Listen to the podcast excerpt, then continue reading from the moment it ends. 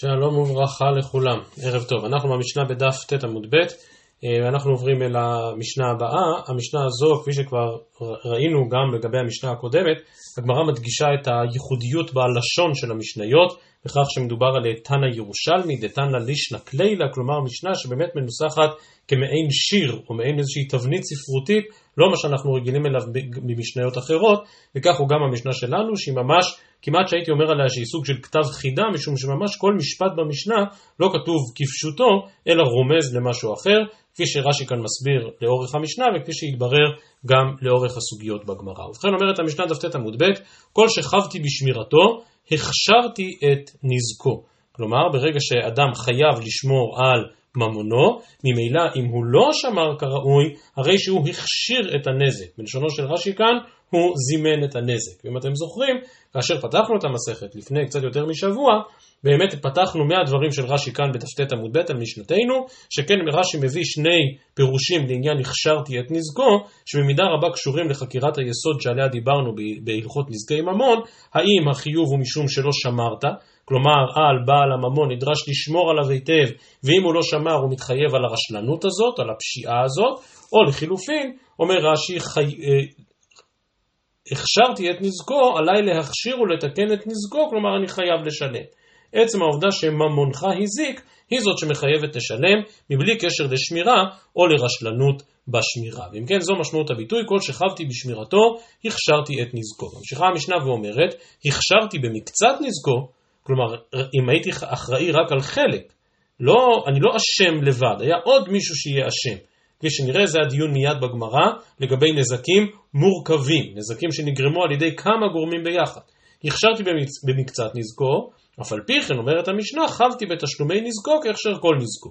כלומר, גם אם אתה אחראי רק על חלק, אפשר לחייב אותך על הכל. את המשפט הראשון הזה, בעזרת השם נסביר הערב. ממשיכה המשנה ואומרת, נכסים שאין בהם מעילה, כלומר נכסים שהם חולין, לאפוקי נכסי הקדש, שאין בהם דיני נזיקים, נכסים שהם של בני ברית, לאפוקי נכסי נוכרים, שאין בהם דיני נזיקים, ונכסים המיוחדים, הגמרא תסביר שמדובר על נכסים שאינם הפקר. כאשר אדם מזיק נכס של הפקר, כמובן אין מי שיתבע אותו, ולכן הוא פטור. ועוד אומרת המשנה, ובכל מקום, חוץ מרשות המיוחדת למזיק, ורשות הניזק והמזיק. אם שורו של הניזק נכנס לתוך הרשות המיוחדת למזיק, הוא יכול לומר לו, תורך ברשותי, מאי ביי, מה פתאום הוא נכנס, ולמה הוא נכנס. ולכן הוא לא חייב. ולכן המזיק לא יתחייב במצב כזה. כמובן, כאשר מדובר על רשות לניזק ולמזיק, כאן יש פרטים שונים שעוד יידונו בסוגיית הגמרא. הוא מסיים את המשנה בדיוק כפי שסיימה המשנה הקודמת, כשהזיק, חב המזיק, לשלם תשלומי נזק במיטב הארץ. נראה שכאן מאיר שכל מה שכבר דרשנו בסוגיות הקודמות, מה המשפט הזה בא לרבות, מה המשפט הזה בא להוסיף, אומר רש"י שכל אותה סוגיה שכבר למדנו בעצם מוסבת על משנתנו כאן. כלומר, במשנה הראשונה בדף ב', המשפט כשהזיק חב המזיק לשלם תשלומי נזק, באמת בא ללמד את עיקר הדין, על כל דיני תשלומי מיטב שעליהם דיברנו בימים האחרונים, והמשנה שלנו, שחוזרת פעם נוספת על אותו משפט, זה, זו המשנה שבעצם באה לרבות גם הלכות נוספות שאינן נזכרות במניין ארבעת אבות הנזיקין שבמשנה הקודמת. אז כאמור, אכן לשון מאוד מיוחדת במשנה, רוב הביטויים כאן במשנה הם ביטויים שזקוקים לפירוש ולהסבר. עיקר הדיון בסוגיה, לגבי המשפט, עיקר הדיון בסוגיה שלנו הערב, דף ט עמוד ב, דף י, כל שכבתי בשמירתו הכשרתי את נזקו, דהיינו מידת האחריות שיש לאדם כלפי הנזק שנגרם. אומרת הגמרא, תנו רבנן, כל שכבתי בשמירתו הכשרתי את נזקו, כיצד? שור ובור, שמסרן לחירש, שוטה וקטן והזיק, הוא חייב לשלם. כלומר, יש בעל השור, יש מי שחפר את הבור, אבל הוא יכול להגיד, זה לא לגמרי אשמתי, אני אמרתי לאותו חירש או לאותו קטן, תשמור על השור, או תשמור על הבור מכוסה, שאף אחד לא ייפול. אומרת הברייתא, מה פתאום? אתה חבת בשמירתו, השור הוא שור שלך, הבור הוא בור שלך, ואם אתה מסרת אותם לחירש, שוטה וקטן, אתה לא יכול לומר שהם שומרים עבורך, ולכן אם הזיקו חייב לשלם. אלא שאומרת הברייתא, מה שאין כן באש. אם אדם הבעיר אש, ונתן אש בוערת בידיו של חירש, שוטה וקטן, בעל האש אכן פטור. האומנם? אומרת הגמרא, במה יסקינן? אילמה בשור קשור ובור מכוסה. כלומר שהשור באמת היה שמור, הוא היה קשור היטב והבור היה מכוסה. דכבתה גבי אש מדובר על גחלת, גחלת לא אמורה לגרום לדליקה. כדי שגחלת תגרום לשרפה צריך ללבות אותה, צריך להבעיר אותה.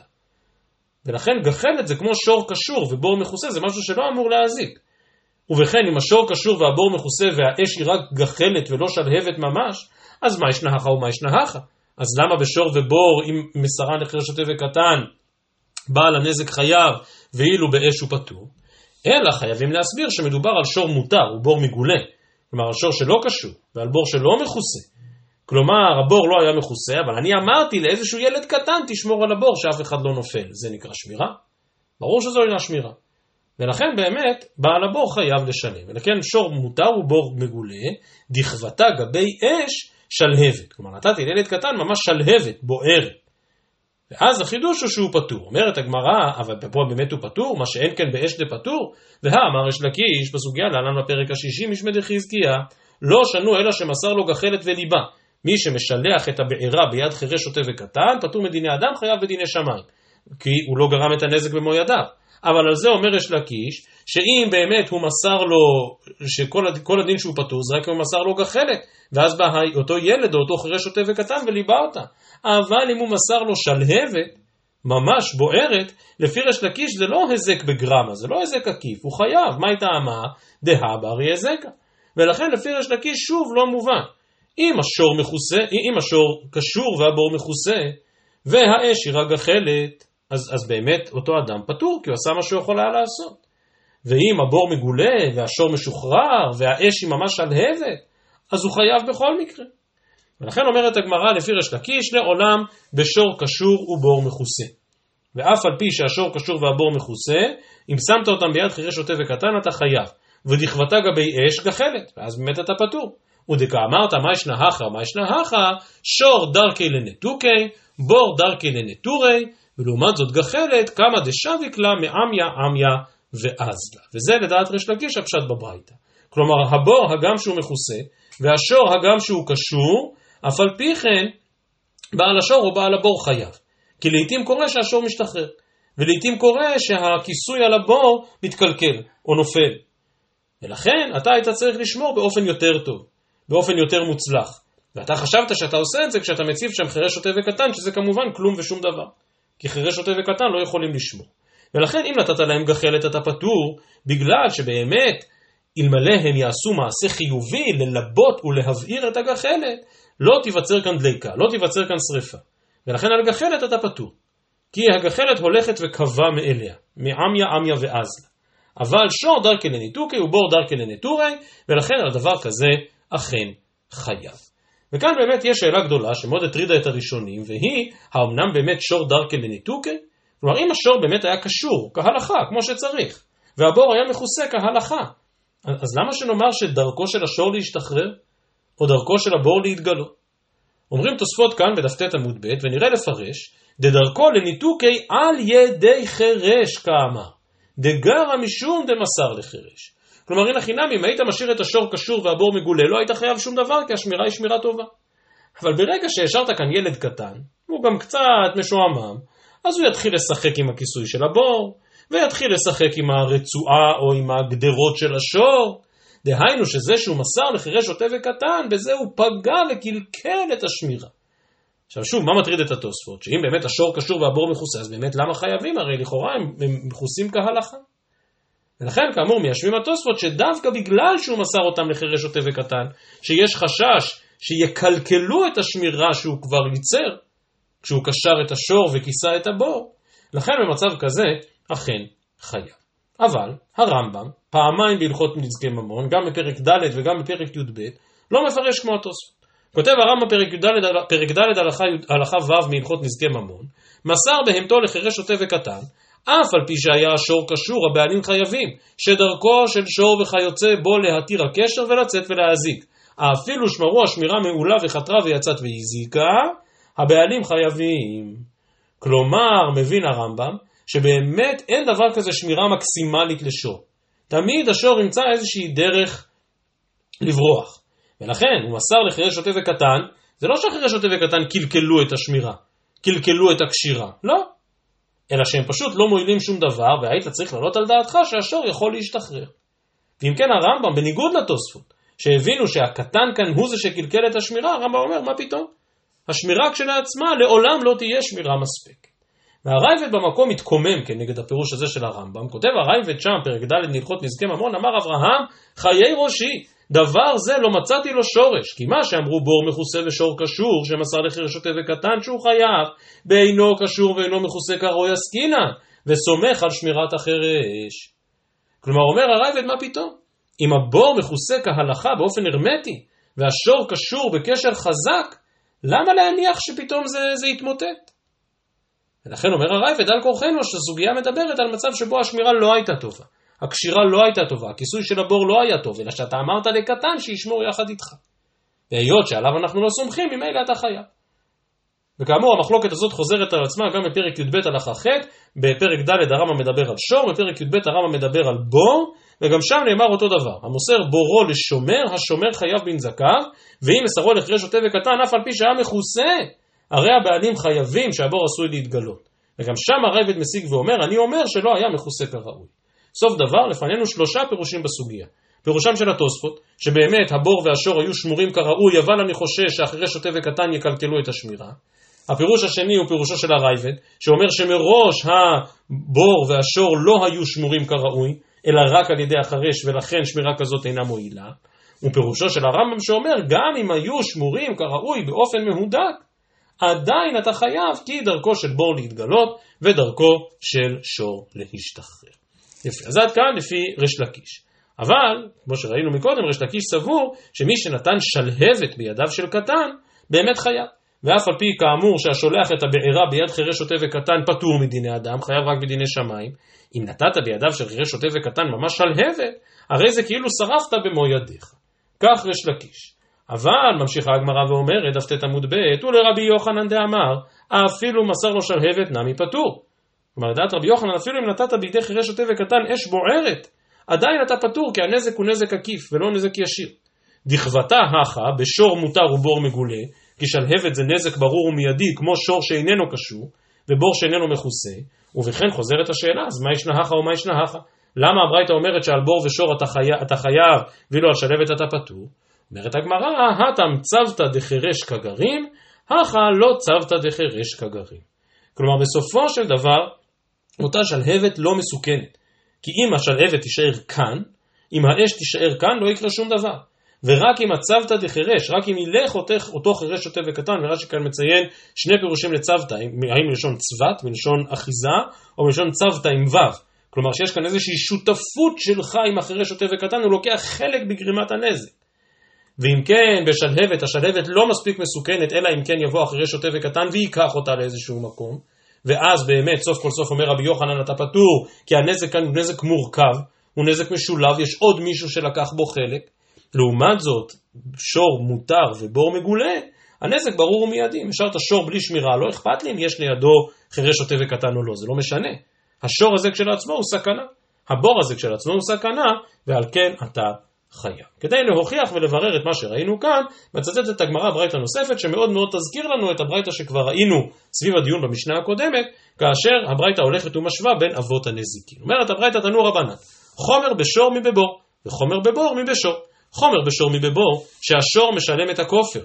כמובן, אם שור הרג אדם, אז הבעלים צריכים לשלם כופר, מה שאין כאן בנזקי בור, שאין בהם כופר.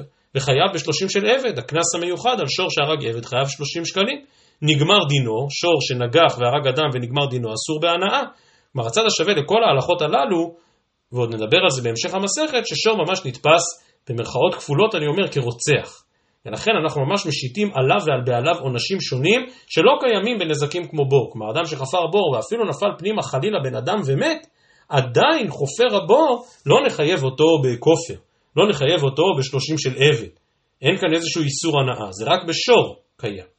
וחוץ מזה דרכו ללך ולהזיק, כמובן שור יכול לזוז ממקום למקום, מה שאין כן בבור, שכמובן החייבים הללו אינם קיימים, ומצד שני חומר בבור מבשור, שהבור תחילת עשייתו לנזק הוא מועד מתחילתו, מה שאין כן בשור.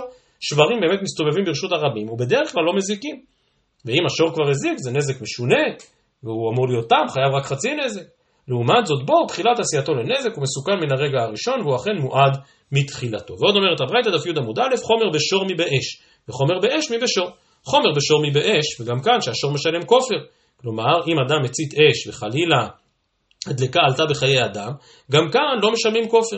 והתוספות מעירים שלא משלמים כופר, א', כי התורה לא חידשה כופר בהקשר הזה, ואם נאמר שממש מדובר על הצתה מכוונת וכולי, זה אולי יכול להגיע עד כדי דיני רוצח, אה, שבהם נאמר קים לבדרה במיני. כלומר, שבכל מקרה אי אפשר יהיה לחייב, אה, אין שום מצב שבו חייבים כופר על נזקי אש, ויש להעריך הרבה בסוגיה של כופר באש ובבור, מה שהברייתא אומרת כדבר פשוט שזה לא שייך, יש על זה הרבה פלפול בראשונים ובאחרונים, לא נאריך בזה כאן. אז שוב, חומר בשור מבאש, שהשור משלם כופר, וחייב בשלושים של עבד, ונגמר דינו אסור בהנאה, כמו שלמדנו, ועוד חומרה נוספת של שור ביחס לאש, שאם מסרו לחירש שוטה וקטן חייב, מה שאין כן באש, כפי שראינו מקודם את הציטוט הזה מן הברייתא. לעומת זאת חומר באש מבשור, שהאש מועדת מתחילתה, שוב בניגוד לשור שאינו מועד מתחילתו, מה שאין כן בשור. אחרי שסיימנו להשוות את השור לבור ולאש, אומרת הברייתא, חומר באש מבבור, וחומר בבור מבאש. חומר בבור מבאש, שתחילת עשייתו לנזק. כלומר, מן הרגע הראשון שאדם חופר בור ברשות הרבים, זה נזק. נזק ברור ומיידי. כשאדם מדליק אש בחצר שלו, צריך אש להרבה דברים. לחימום, לבישול, לכל מיני צרכים. אי אפשר לומר שאש היא נזק. אם האש התפשטה באופן בלתי אחראי, אז נגרם נזק. אבל אי אפשר לומר שתחילת עשייתה לנזק. לעומת זאת, אדם שחופר בור ברשות הרבים, הוא יוצר תקלה, הוא יוצר מזיק מן הרגע הראשון. ולכן חומר בבור מבאש שתחילת עשייתו לנזק, ומסרו לחירש שוטה וקטן, חייב, כמו שלמדנו מקודם, מה שאין כן באש. שלא חייבים על מסירתה לחירש שוטה וקטן, בגחלת או בשלהבת, בהתאם לרבי יוחנן וריש לקיש. חומר באש מבבור, שהאש דרכה לילך ולהזיק, ומועדת לאכול בין דבר הראוי לה ובין דבר שאינו ראוי לה, מה שאין כן בבור. אז כמובן האש דרכה ללך ולהזיק, יכולה להתפשט ממקום למקום, לעומת בור שלא יכול לזוז במקומו, אבל חומרה נוספת שיש באש, שהיא מועדת לאכול דבר הראוי לה ודבר שאינו ראוי לה, מיד הגמרא תסביר על מה מדובר. אבל עוד לפני שהגמרא מסבירה את הסיפא הזאת של הברייתא, שואלת הגמרא, האם אמנם מיצינו כאן את כל החומרות בשור לעומת בור, בבור לעומת שור וכן הלאה וכן הלאה? לא. וליטני, בואו ונוסיף ונשנה כאן עוד, וליטני חומר בשור מבבור, שהשור חייב בו את הכלים, כלומר שור שהזיק ומזיד לכלים, צריך לשלם, אמנם רק חצי נזק אבל צריך לשלם, מה שאין כן בבור. כלים שנפלו לבור, אז יש לנו פטור, כבר הזכרנו אותו, שור ולא אדם, חמור ולא כלים, והפטור הזה קשור באמת ליסוד דין בור, בור לא מאיים על חפצים דוממים. שור יכול ליפול לתוך בור כי הוא לא שם לב, אבל כלים לא יכולים ליפול לתוך בור, כי הכלי הוא דומם והבור הוא דומם. צריך שמישהו יפיל אותם לתוך הבור, ולכן אין חיוב על נזקי כלים בבור. ובכן, למה את זה הברייתא לא מזכירה? ששור ששבר את הכלים חייב לפחות חצי נזק, ולעומת זאת כלים שנפלו לבור פטור.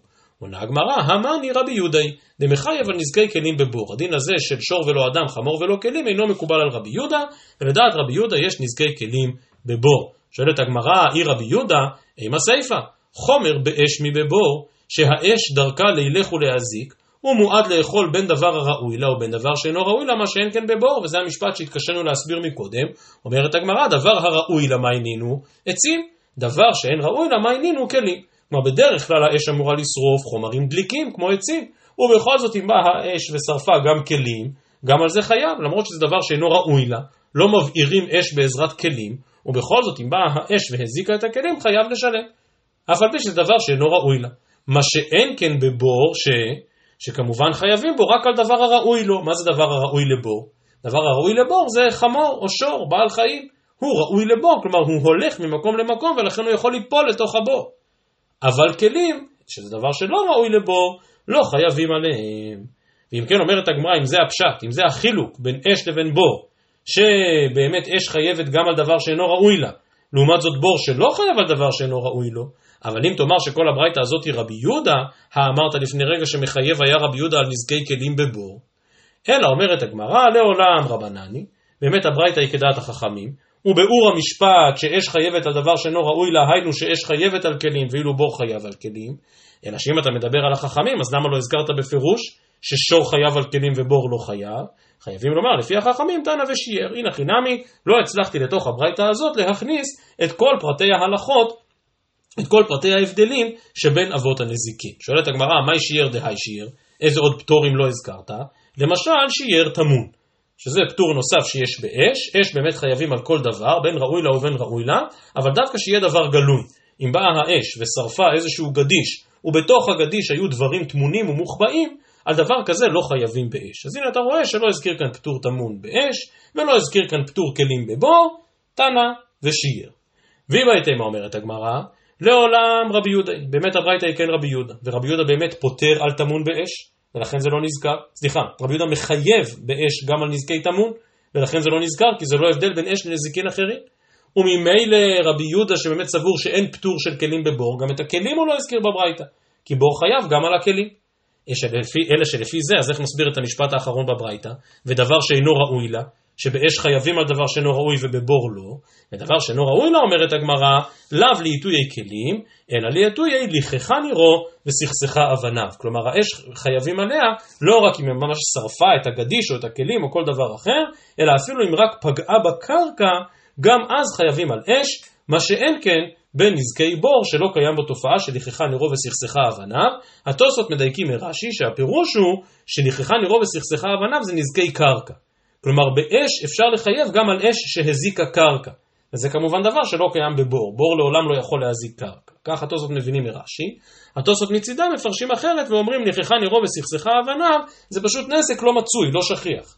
ואף על פי כן חייבים עליו באש. מה שאין כן בבור, שלא חייבים על לכחה נירו וסכסכה אבניו. מה תקיף לרב אשי? וליטני, רגע, שכחנו עוד דבר אחד, וזה חומר בשור מבבור, שהשור חייב בו שור פסולי המוקדשים, כלומר שור פסולי המוקדשים שפעם היה קדוש אבל בינתיים הוא נפדה, ואם באמת בא שור אחר ונגח אותו חייבים, כי אין לו כבר דין של שור הקדש, מה שאין כן בבור. ורש"י כאן מסביר למה מה שאין כן בבור, משום שנאמר בנזקי בור בפירוש והמת יהיה לו, כלומר שברגע שנפל שור לתוך הבור אז באמת המזיק חייב לטפל באותו שור שמת, ובשור פסולי המוקדשים, הדבר הזה לא נכון. הדבר הזה לא מתקיים, כי שור פסולי המוקדשים אי אפשר ליהנות ממנו אם הוא נפל לתוך הבור, ולכן, אה, ולכן, ולכן היות שלא חייבים על שור פסולי המוקדשים, מצאנו הבדל נוסף, שבנזקי קרן, בנזקי שור חייבים על פסולי המוקדשים, כי כרגע הוא כבר לא הקדש, הוא נפדה, ואף על פי כן אין בו חיוב על בור. אז למה את זה לא הזכרנו בפירוש? אומרת הגמרא, היא אמרת בשלמה רבנני, אם תקבל את המהלך הראשון, שכל הברייתא היא לפי חכמים, אז איידא דישייר הך, שייר נמי הך. כלומר, לפי חכמים לא הזכיר פטור טמון באש, לא הזכיר פטור כלים בבור, וגם לא הזכיר את פטור פסולי המוקדשים, ששור פסולי המוקדשים שנפל לבור אכן פטור. אלא היא אמרת רבי יהודה, שבאמת טמון באש אין הלכה כזאת, ונזכיר כלים בבור אין הלכה כזאת. אז מה שיער דהי שיער? אז למה רבי יהודה לא מזכיר את הדין שחייבים על קרן בפסולי המוקדשים ופטורים בבור? אומרת הגמרא, גם לפי רבי יהודה, שיער דש בנירו. כלומר, אני, אני קורא את דבריו של רש"י, דש בנירו, שאם דש השור בנירו, ונתכוון לכך, שהרי השברים מלומדים בדישה, אז תולדה דקרן היא שכוונתה להזיק וחייב לשלם את בנירו שקלקל. מה שאין כן בבור דלא שייך באיזה קרקע. מהדברים האלה של רש"י מדגים התוספות, כמו שאמרתי מקודם, שרש"י מבין שזה היסוד העקרוני בסוגיה. שדש בנירו הכוונה שהוא הזיק קרקע. ושור שהזיק קרקע באמת חייב. מה שאין כן בור שלא יכול להזיק קרקע, ועל זה לא מתחייבים. עונה הגמרא, אז למה ההבדל הזה לא נזכר? אם משום דש בנירו לאו שיורו הוא, דהתנא שכן דרכו לילך ולהזיק. כלומר, אומרת הגמרא, ברגע שאתה אומר שנזקי שור שייכים גם בקרקע, זה לא קשור לכל הפטורים שראינו עד כה בברייתא. זה שנזקי שור קיימים גם בקרקע, זה נובע מעצם העובדה שהשור באמת יכול ללכת ממקום למקום ולהזיק. השור נמצא בתנועה מתמדת, בתזוזה מתמדת, ולכן חייבים גם על קרקע. מה שאין כן בו. עכשיו התוספות עומדים על הנקודה הזאת כבר בתחילת הסוגיה, בדף ט עמוד ב', לא כאן בדף י. התוספות כבר בדף ט עמוד ב' כתבו, ודרכו ללך ולהזיק, הדלא חשיב שהוא בעלי חיים, מה שאין כן בבור. כלומר, אם אתה בא לזכור את ההבדלים בין שור לבור, קודם כל תגיד, שור הוא בעל חיים ובור הוא לא בעל חיים, למה לא אמרת את זה? אומרים תוספות, הדלא חשיב שהוא בעלי חיים, מה שאין כן בבור משום דעה ובכלל ודרכו לילך ולהזיק. כלומר, בזה שאמרנו שההבדל בין בור לשור זה ששור דרכו לילך ולהזיק, ממילא כללנו את כל ההלכות כולן. כללנו את זה ששור הוא בעל חיים, כללנו את זה ששור יכול להזיק קרקעות, כמו שזה עתה ראינו, ולכן העובדה הזאת ששור הוא מזיק נייד, שהוא יכול להסתובב ממקום למקום, בעצם בדבר הזה גלומים כל ההבדלים כולם שבין שור לבין בור. אז כאמור, הברייתא הזאת מזכירה לנו את הברייתא שכבר ראינו לעיל בפרק שלנו, כאשר מבקשים להשוות את אבות הנזיקין, ונזכרנו בברייתא הזאת רק כדי להסביר את ההלכה שבה פתחנו, של חבתי בשמירתו והכשרתי את נזקו, ואת ההבדל שיש בין שור ובור מצד אחד, לבין אש מצד שני. ומכאן למשפט הבא במשנה, שהוא בעצם ממש מעניין לעניין באותו העניין, כאשר אני לא הכשרתי את נזקו, אלא הכשרתי רק את מקצת נזקו. וכמו שאמרתי מקודם, נזקים מורכבים, נזקים שנגרמו על ידי שני גורמים גם יחד. האם באמת אפשר לחייב או לא? אומרת הגמרא דף י עמוד א', תנו רבנן. הכשרתי מקצת נזקו, חבתי בתשלומי נזקו, כהכשר כל נזקו. כלומר, אם אני עשיתי רק חלק, אם אני רק נטלתי חלק מסוים בנזק, אף על פי כן אני חייב על הכל. כיצד? החופר בור תשעה. כלומר, אדם חפר בור תשעה ברשות הרבים, וכפי שכבר למדנו, בור תשעה חייבים בו בנזיקין, לא חייבים בו במיתה. כלומר, אם נפל, אם נפל שם השור ושבר את הרגל, אז בעל הבור צריך לשלם פיצויים לבעל השור. אבל אם נפל לשם השור ומת, בעל הבור לא צריך לשלם שום דבר. כי בור תשעה לא אמורים למות בתוכו, וכבר הזכרנו פירושים שונים בין הראשונים, ממש בתחילת המסכת, למה באמת לחלק בין בור תשעה לבין בור עשרה. על כל פנים, החופר בור תשעה, הוא בא אחר והשלימו לעשרה. האחרון חייב. כלומר, האחרון יכול לבוא ולטעון, אבל אני הכשרתי רק את מקצת נזקו. אני עשיתי רק את הטפח האחרון, לא עשיתי את כל מה שבא לפני כן. ובכל זאת אומרת המשנה, אף על פי שאתה הכשרת רק את מקצת נזקו, מגלגלים עליך את הכל, האחרון חייב על הכל. אלא שאומרת הגמרא, זה פירוש יפה, אבל הוא דלא כרבי, דתניא. החופר בור תשעה ובא אחר וישלימו לעשרה, באמת לפי התנא קמא, אחרון חייב. כי אחרון אחרון חביב, המכה בפטיש הוא זה שבעצם השלים את הבור והעמיק אותו והפך אותו להיות משהו שאפשר לחייב עליו גם במיטת שור ולא רק בנזיקין, ולכן האחרון חייב. לעומת זאת רבי אומר בברייתא, אחר אחרון למיטה, אחר שניהם לנזיקין. כלומר, זה נכון שמי שחפר את הבור תשעה טפחים, אתה לא יכול לחייב אם השור מת. כי אני ייצרתי תקלה שלא אמורה להרוג את השור, כי זה רק תשעה טפחים. אתה הפכת אותה להיות סכנת מוות לשור, העמקת מתשעה לעשרה, ולכן רק האחרון חייב, אבל זה אומר רבי למיתה. לנזיקין, שכבר הבור הראשון היה מסוכן, אז באמת מחלקים את הנזק בין שניהם. אני חוזר שוב על הביטוי, נזק מורכב. נזק ששני אנשים אחראים לו. גם החופר הראשון וגם החופר האחרון. ואם כן, אם אתה מסביר שהפשט במשנה שהכשרתי את מקצת נזקו, התחייבתי על כולו, מדבר על החופר בור תשעה ובאחר וישלימו לעשרה, הדבר הזה שנוי במחלוקת בין רבי לחכמים. שלפי התנא קמא, לפי החכמים, באמת אכן כך רק האחרון חייב, אבל לפי רבי, לפחות בנזיקין, שניהם חייבים. אומרת הגמרא, לא חייבים להעמיד שדלא כרבי, כי רב פאפא אמר למיתה ודברי הכל. כלומר, גם רבי מודה שלפחות לעניין מיתה, שחייבים עליה בדווקא בעשרה טפחים, בזה באמת גם רבי מודה שרק האחרון חייב, כי הראשון בעצם לא ייצר כאן נזק מספיק. איכא דאמרי, שרק בהווה אמינא אמרנו לימא דלא כרבי, ועל זה בא אמר רב פאפא ואמר למיתה ודברי הכל. סוף כל סוף מצאנו דוגמה למה שנזכר במשנה, למישהו שעשה רק חלק מן הנזק. הוא חפר רק את הטפח האחרון, העמיק מתשעה לעשרה, ובכל זאת, לפי חכמים, הן לנזיקין הן למיתה, ולפי רבי רק למיתה, אתה מגלגל עליו את הכל. מקיף לרבי זיירא ותו ליקה, ועכשיו תלך הגמרא ותביא עוד ועוד דוגמאות לנזקים מורכבים שכאלה. התוספות כאן קצת מהים ושואלים, מה השאלה הזאת ותו ליקה? ואם תאמר, ני נמי די כתוב ואתו כירוך ללכשי ולייזל, שואלים תוספות. כלומר בסדר, למצוא נזקים מורכבים, למצוא נזקים שנעשו על ידי שניים ביחד, מסתומה, אפשר למצוא עוד דוגמאות. למה חשוב לגמרא לחפש עוד דוגמאות? אומרת הגמרא, היות שהדוגמה שהזכרנו עכשיו, של בור תשעה שהפך לעשרה, הדוגמה הזאת תלויה במחלוקת רבי וחכמים, העדיפה הגמרא למצוא גם דוגמאות נוספות. ובכן, מהן אותן דוגמאות? אנחנו נראה בקצרה את השתיים שלוש דוגמאות, ואז נסיים באיזשהו עיקרון שקשור לכולם. מה תפלה רבי זעירא? ותו ליקה והאיכא.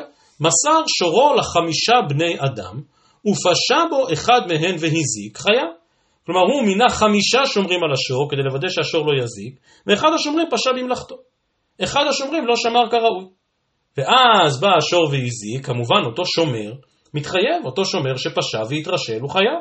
כלומר, הוא עשה רק מקצת הנזק, יש כאן חמישה אנשים שאמורים לשמור. אז הוא בא ואומר, למה אתם נטפלים אליי? בסדר, אני פשעתי, אני לא שמרתי כהלכה, אבל מה עם החברים שלי? פשט הברייתא, שבאמת הוא חייב את הכל. אז הנה אתה רואה שהוא הכשיר רק מקצת הנזק, ובכל זאת אתה מגלגל עליו את הכל. אומרת הגמרא, לא, את זה לא הזכרנו, מדוע? כי היחידה. אילמה דבלאו איהו, לא הווה מינתא, כלומר שבאמת צריכים חמישה אנשים. כדי להקיף את השור מכל צדדיו, ואם מישהו אחד יזוז, אז כבר השור איננו שמור, אז ברור שהוא חייב את הכל, דאי הוא כאבי. כלומר, כל ארבעת חבריו עשו בדיוק מה שהם צריכים לעשות, אבל הוא פשע, בעצם קלקל את uh, טבעת האבטחה מסביב לשור, ולכן הוא חייב על הכל. אלא צריך להסביר דבלאו אי הוא נמי מינתא.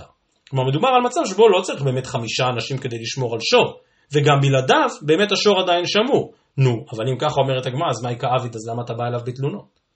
מה הוא עשה? הרי השור שמור גם בלעדיו. ולכן אומרת הגמרא לרבי זרע, את המקרה הזה לא הזכרנו. כי מסר שורו לחמישה בני אדם ופשע בו אחד מהם, תלוי. אם השור נשמר גם בלעדיו, אז הנה חינמי הוא פטור. ואם השור לא נשמר בלעדיו, כי השור לא נשמר בפחות מחמישה אנשים, אז הנה חינמי, ברור שצריך לחייב עליו את הכול. וזה לא נזק מורכב, אלא זה נזק שהוא בעצמו גרם. ועוד מקשה הגמרא, מה תפלה רב ששת? והאיכא מרבה בחבילה. וכאן יש מחלוקת גדולה בין רש"י ורוב הראשונים לבין הרמב"ם, מה זה מרבה בחבילה. רש"י מבין שכל הדין של מרבה בחבילה מדבר על נזקי אש. כותב כאן רש"י, דף י עמוד ב', מרבה בחבילות, שריבה חבילות זמורות בהדלקה של חברו, וקרבה על ידי החבילות לגדיש. כלומר, ראובן הדליק אש, אבל בא שמעון והוסיף שמן למדורה, הוסיף חבילות למדורה הזאת, ואז גרם לאש להתפשט יותר, זו משמעות הביטוי מרבה בחבילה. מיד אני אזכיר גם את הרמב"ם, אבל לפני כן רק נראה את הגמרא. מה תקיף לרב ששת והאיכא מרבה בחבילה. כלומר, הוא לא עשה את כל הנזק, ראובן הבעיר את האש. שמעון רק הוסיף שמן למדורה, רק הוסיף חבילות. ובכל זאת, לכאורה אתה צריך לחייב את שמעון. אומרת הגמרא גם כאן, אותו דבר, היחידמי, דף י עמוד ב'. אי דבלאו אי הוא לא עז לה. כלומר, אם האש של ראובן לא הייתה מתפשטת, ורק ריבוי החבילות של שמעון גרם לה להתפשט, אז פשיטא, אז ברור ששמעון חייב על הכל. אלא דבלאו אי הוא עז לה. אם באמת האש לא הייתה הולכת בלי עזרתו האדיבה של שמעון, סליחה, אם האש באמת הייתה הולכת גם בלי עזרתו האדיבה של שמעון, אז באמת מה יקרה אז שמעון באמת לא עשה שום דבר. החבילות שהוא הוסיף לא משנות שום דבר. ובכן גם כאן לא מדובר על נזק ששני אנשים עשו ביחד. ממה נפשך? זה הכל או כלום. או ששמעון עשה את הכל באשמתו, או ששמעון מייקה עביד והוא לא עשה שום דבר, כך מרבה בחבילה לפי רש"י ורוב הראשונים. הרמב"ם פרק ו' מהלכות חובל ומזיק, כנראה הייתה לרמב"ם גרסה שונה בסוגיה, ולכן הרמב"ם מסביר שמרבה בחבילה זה ממש הביטוי שאנחנו קוראים לו, הקש ששבר את גב הגמל. כותב הרמב"ם, פרק ו' הלכה י"ד נלכות חובל ומזיק, חמישה שהניחו חמישה חבילות על הבהמה, ולא מתה. הוא בא זה האחרון והניח חבילתו עליה ומתה, אם הייתה מהלכת באותן החבילות. ומי שהוסיף זה חבילתו עמדה ולא הלכה, האחרון חיה. כלומר, אם הבהמה באמת החזיקה מעמד עד החבילה האחרונה, והחבילה האחרונה שברה, אותה, אז באמת האחרון חיה. אבל אם מתחילה לא הייתה מהלכת, כלומר אם כבר בחבילה השלישית והרביעית הבהמה כבר עמדה מלכת, אז מניח החבילה האחרונה אכן פטור. אז הרמב"ם כן סבור שהחבילות הן לא חבילות שמוליכות בעירה ממקום למקום, אלא שהחבילות הן חבילות מסע, והנזק שעליו אנחנו מדברים הוא, הוא דיני אדם המזיק. כמו שאמרתי, כנראה לפני הרמב"ם עמדה גרסה אחרת לגמרי, של דבלאו אם הוא עז לה, דבלאו אם הוא לא עז לה, אבל כאמור רק רציתי להעיר על הפירוש הזה של הרמב"ם, שמסביר שהחבילות הן חבילות שעל גבי הבהמה. סוף דבר, גם טענתו של רב ששת לא מתקבלת, משום שממה נפשך, או שאותו אדם באמת עשה את הכל והוא חייב, או שהוא בעצם לא עשה פה משהו משמעותי, ואנחנו אומרים, מהי כאביד, אי אפשר לחייב אותו. ומכאן למקרה עוד יותר מפתיע בדיני אדם המזיק. מה תקיפלה רב פאפא? והאיכא הדתניא, חמישה שישבו על ספסל אחד ולא שברו, חמישה אנשים יושבים על ספסל, והספסל מספיק חזק להחזיק את כולם. הוא בא אחד וישב עליו ושברו, מצטרף עוד מישהו אחד לספסל, ועכשיו הספסל קורע תחת העומס ונשבר. אומרת הברייתא בפירוש, האחרון חייב. כלומר, היושב האחרון הוא זה שמתחייב על הכל, כי החמישה שלפניו ישבו ולא שברו, והוא היה הקש ששבר את גב הספסל, ולכן הספסל נשבר. ובאמת האחרון חייב, אף על פי שלכאורה כולם כאן חייבים. ואמר רב פאפא, כגון פאפא בר אבא. כלומר, אנחנו מדברים כאן דווקא על אדם שמן וגדול, כמו פאפא בר אבא, שהוא זה שהתיישב אחרון על הספסל, ולכן הוא חייב על הכל. ושוב שואלת הגמרא, היכי דמי, אילמה דבלאו הוא לא יתבר. כלומר, באמת הספסל היה מספיק חזק לחמישה אנשים, אבל אין, אי אפשר לשבת עליו שישה אנשים, אז ברגע שיושבים כבר חמישה, מה אתה הולך ומתיישב גם כן? ברור שאתה שובר את הספסל. אלא, אלא, אה, עוד פעם אני קורא, אילמה דבלאו אי הוא לא יתבר, כלומר בלעדיו הספסל לא היה נשבר, אז פשיטה שהוא חייב על הכל. אלא דבלאו אי הוא נמי יתבר, כלומר כבר את החמישה אנשים הספסל לא היה מחזיק. והספסל היה נשבר גם מן החמישה אנשים, אבל אם ככה, מהי כאבי? אם ככה, אז באמת האחרון לא עשה שום דבר. אומרת הגמרא, טוב, אז אם גם את המקרה הזה אתה דוחה, אז סוף סוף מתנית היכי מתרצה. אז איך תסביר את המקרה של מישהו שעשה רק קצת הנזק, ובכל זאת מתחייב על הכל? אומרת הגמרא, בוא נחזור למקרה הזה של הספסל, לא צריכה דבלאו אי אוהב המיתבר בתרישי, כלומר אם האנשים, החמישה אנשים יושבים על הספסל מספיק זמן, בסוף בסוף הספסל היה נשבר, אבל השתא, ברגע שאותו שמן התיישב יחד איתם על הספסל, אז איתה בר בחדשה, אז הספסל נשבר קודם, ואז אמרי לי אומרים לו אותם יושבים שלפניו, אילב את, אלמלא התיישבת עלינו, הווה יתבינן תפי פורתא וקיימים. אז היינו יושבים עוד קצת, אבל קמים. כלומר הספסל עד שעתיים עוד היה מחזיק אותנו, ואנחנו היינו יודעים לקום לפני כן. אבל אתה באת והתיישבת, ואז בבת אחת הכל קרס. אומרת הגמרא, אבל עדיין, ולאמא להו אילב אתון, כלומר, אלמלא אתם חמישתכם שיושבים על הספסל, בדידי לא אהב המטבע. כלומר, אני לא הייתי שובר את הספסל לבדי, אם רק אני הייתי יושב על הספסל הוא לא היה נשבר, אז סוף כל סוף הנזק כאן הוא כן נזק מורכב, אז עוד פעם, למה רק האחרון חייב? אומרת הגמרא לא צריכה, דבהדי דסמיך בהו טבע. כלומר, שממש באופן יזום הוא זה שנשען עליהם ושבר את הספסל. אומרת הגמרא, אם ככה, אז באמת הוא עשה את הכל, אז פשיטא.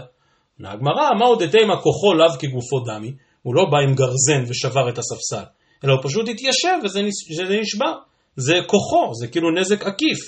מה עוד אתמה כוחו לאו כגופו דמי? כמה שמלן, דכוחו כגופו דמי, דכל היכא דגופו תבר, כוחו נמי תבר. כלומר, בכל מצב שבו אילו היה שובר את הספסל להדיא אכן היה מתחייב, ממילא גם אם הספסל נשבר מכוחו, הוא עדיין מתחייב. לגבי המקרה הזה של חמישה שישבו על ספסל, יש אריכות רבה בין הראשונים, גם בפרטי המקרה, כמו למשל על אותו פאפה בר אבא, שהיה אדם שמן וגדול, והדברים כמובן קשורים לגמרא הידועה בשבת בדף קי"ט, שם מספרים בני רב פאפה כגון ענן, דשכיחא לן ביסרא כל יומא. כלומר שבאמת היו אוכלים בשר כל יום, ידוע מה שמביא המהרש"ל אה, בסוף ים של שלמה, וזה מצוטט בש"ס וילנה בכל סיומי המסכתות, שהחזרה על שמות בניו של רב פאפה בסיום מסכת, היא סגולה לזיכרון ולשינון, משום שאותם בנים באמת היו עושים סיומים רבים. ולכן היה שכיח להם ביסרא כל יומא, ולפי זה באמת אולי אפשר להבין למה פאפה בר אבא הוא אדם כל כך גדול, כי הוא כל יום זוכה להיות בסעודת מצווה, להשתתף בסיום מסכת, אם כי צריך להזכיר מה שאומר תלמיד רבנו תם כאן, שמעתי כי רש"י היה רגיל לומר דבדיחותא בעלמאי. כלומר, טוב, כל הדיון הזה על מה בדיוק היה המשקל העודף של פאפה בר אבא, הדבר הזה לא עד כדי כך גדול, ואגב, גם לגבי עניין הזכרת בני בר פאפה בסיום מסכת, גם הדבר הזה יש לו גם טעמים אחרים, ויש כאלה שבכלל רואים את זה כטעמים שעל פי סוד, וכל שמות בני בר פאפה רומזים לדברים עליונים, זו גם הסיבה שאני בדרך כלל לא אומר את בני בר פאפה בקול רם. כי מדובר על איזשהו סוג של סגולה, על שמות נשגבים, וקיים עלן ששמות לא אומרים בקול רם, ראוי לומר אותם בשקט. סגור סוגריים. על כל פנים זה לגבי זהותו של פאפה בר אבא הגדול והכבד שבאמת מוביל לשבירת הספסל. אבל סוף כל סוף מה הוא קימתא? מה העניין כאן שהוא שמח בו והוביל לשבירת הספסל? אז כותב כאן רש"י, דף י עמוד ב', נסמך עליהם ולא יכלו לעמוד. כלומר הסברה שאנחנו מחייבים אותו זה לא רק בגלל שהוא הקש ששבר את גב הספסל, לא. זה בגלל שהוא החזיק אותם, הוא מנע מהם לעמוד, הם אומרים לו אנחנו רצינו לעמוד ואז הספסל לא היה נשבר, אבל אתה כאילו נשכבת עלינו. ומנעת מאיתנו לעמוד, ולכן באמת מתחייבים. התוספות כאן מעריכים יותר בעניין הזה, ומציינים שני פירושים של האחים הגדולים בעלי התוספות, הרשב"ם ורבנו תם. הרשב"ם מפרש שכל העניין הזה של פאפה בר אבא, זה קשור לעובדה שמדובר על ספסל ציבורי, שהספסל כביכול מושאל לציבור, ולכן יש כאן דין של מתה מחמת מלאכה.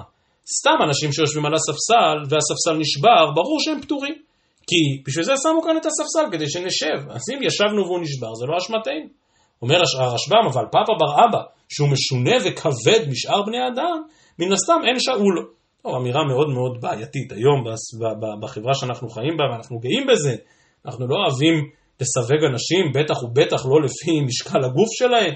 מה שהרשב"ם מתאר זה סליחה, אחרי כבודכם, אומר הרשב"ם שזה ספסל ציבורי, אבל אין ישיבה לשמנים, ששמנים לא ישבו על הספסל הזה. טוב, עוד פעם, בחברה שלנו זה בלתי נתפס דבר כזה.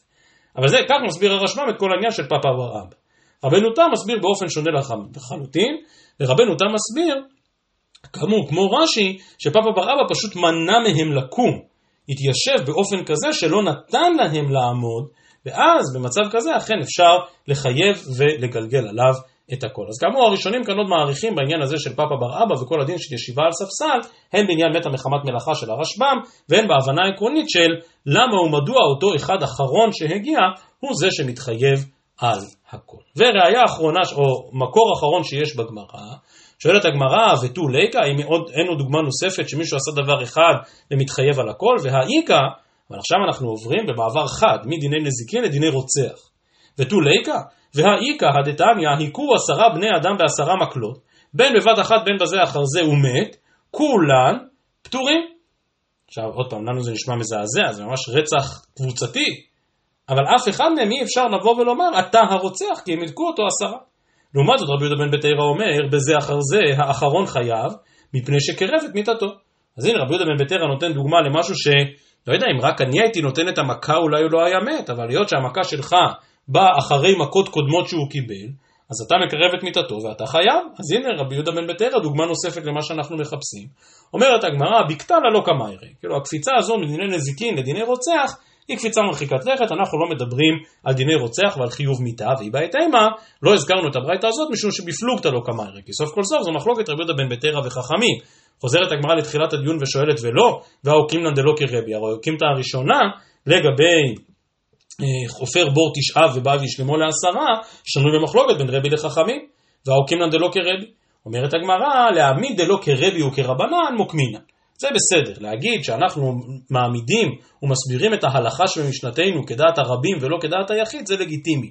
אבל להגיד שכל משנתנו היא דווקא אליבא דרבי יהודה בן בתרא שאומר שהאחרון חייב שקירב את מיתתו ואנחנו נעדיף את רבי יהודה בן בתרא על פני החכמים כרבי יהודה בן בתרא ולא כרבנן, את הדבר הזה אכן לא מוקמין. אז עד כאן הסוגיה שמדברת על דיני נזקים מורכבים, ואני רוצה לסיים בעוד שורה אחת מדברי התוספות, שבהחלט שופכת אור על כל התפיסה הזאת ועל כל הנושא העקרוני שנבחן כאן בסוגיה. כאמור, החידוש הוא שאדם עשה רק מקצת מן הנזק, ובכל זאת הוא מתחייב על הכל. ואם שמנו לב לכל אורך הסוגיה, הגמרא ניסתה למצוא את המקרה המדויק, ואומרת, אם באמת הוא גרם להכל, למשל, היו צריכים חמישה לשמור על השור, ואם אחד הולך אז כבר השור לא שמור, אז הוא עשה את הכל.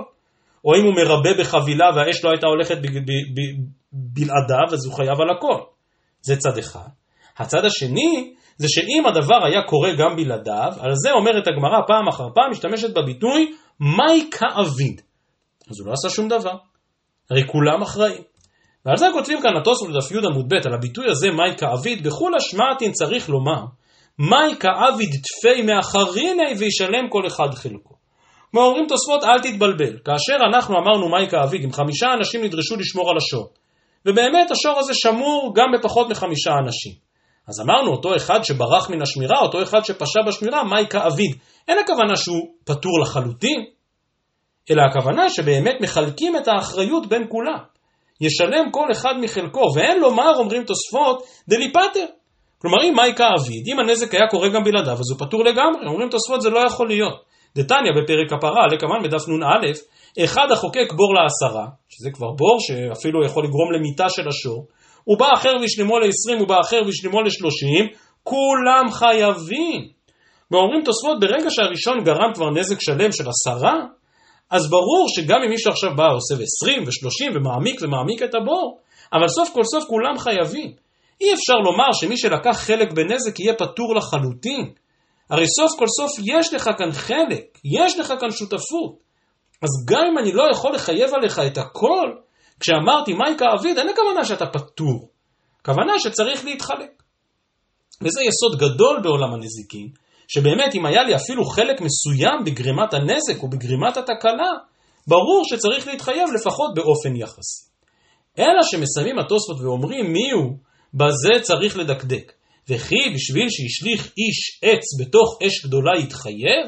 הלא דמי אלא לאחד שחפר בור עשרה, ובאחר וישלמו לי"א.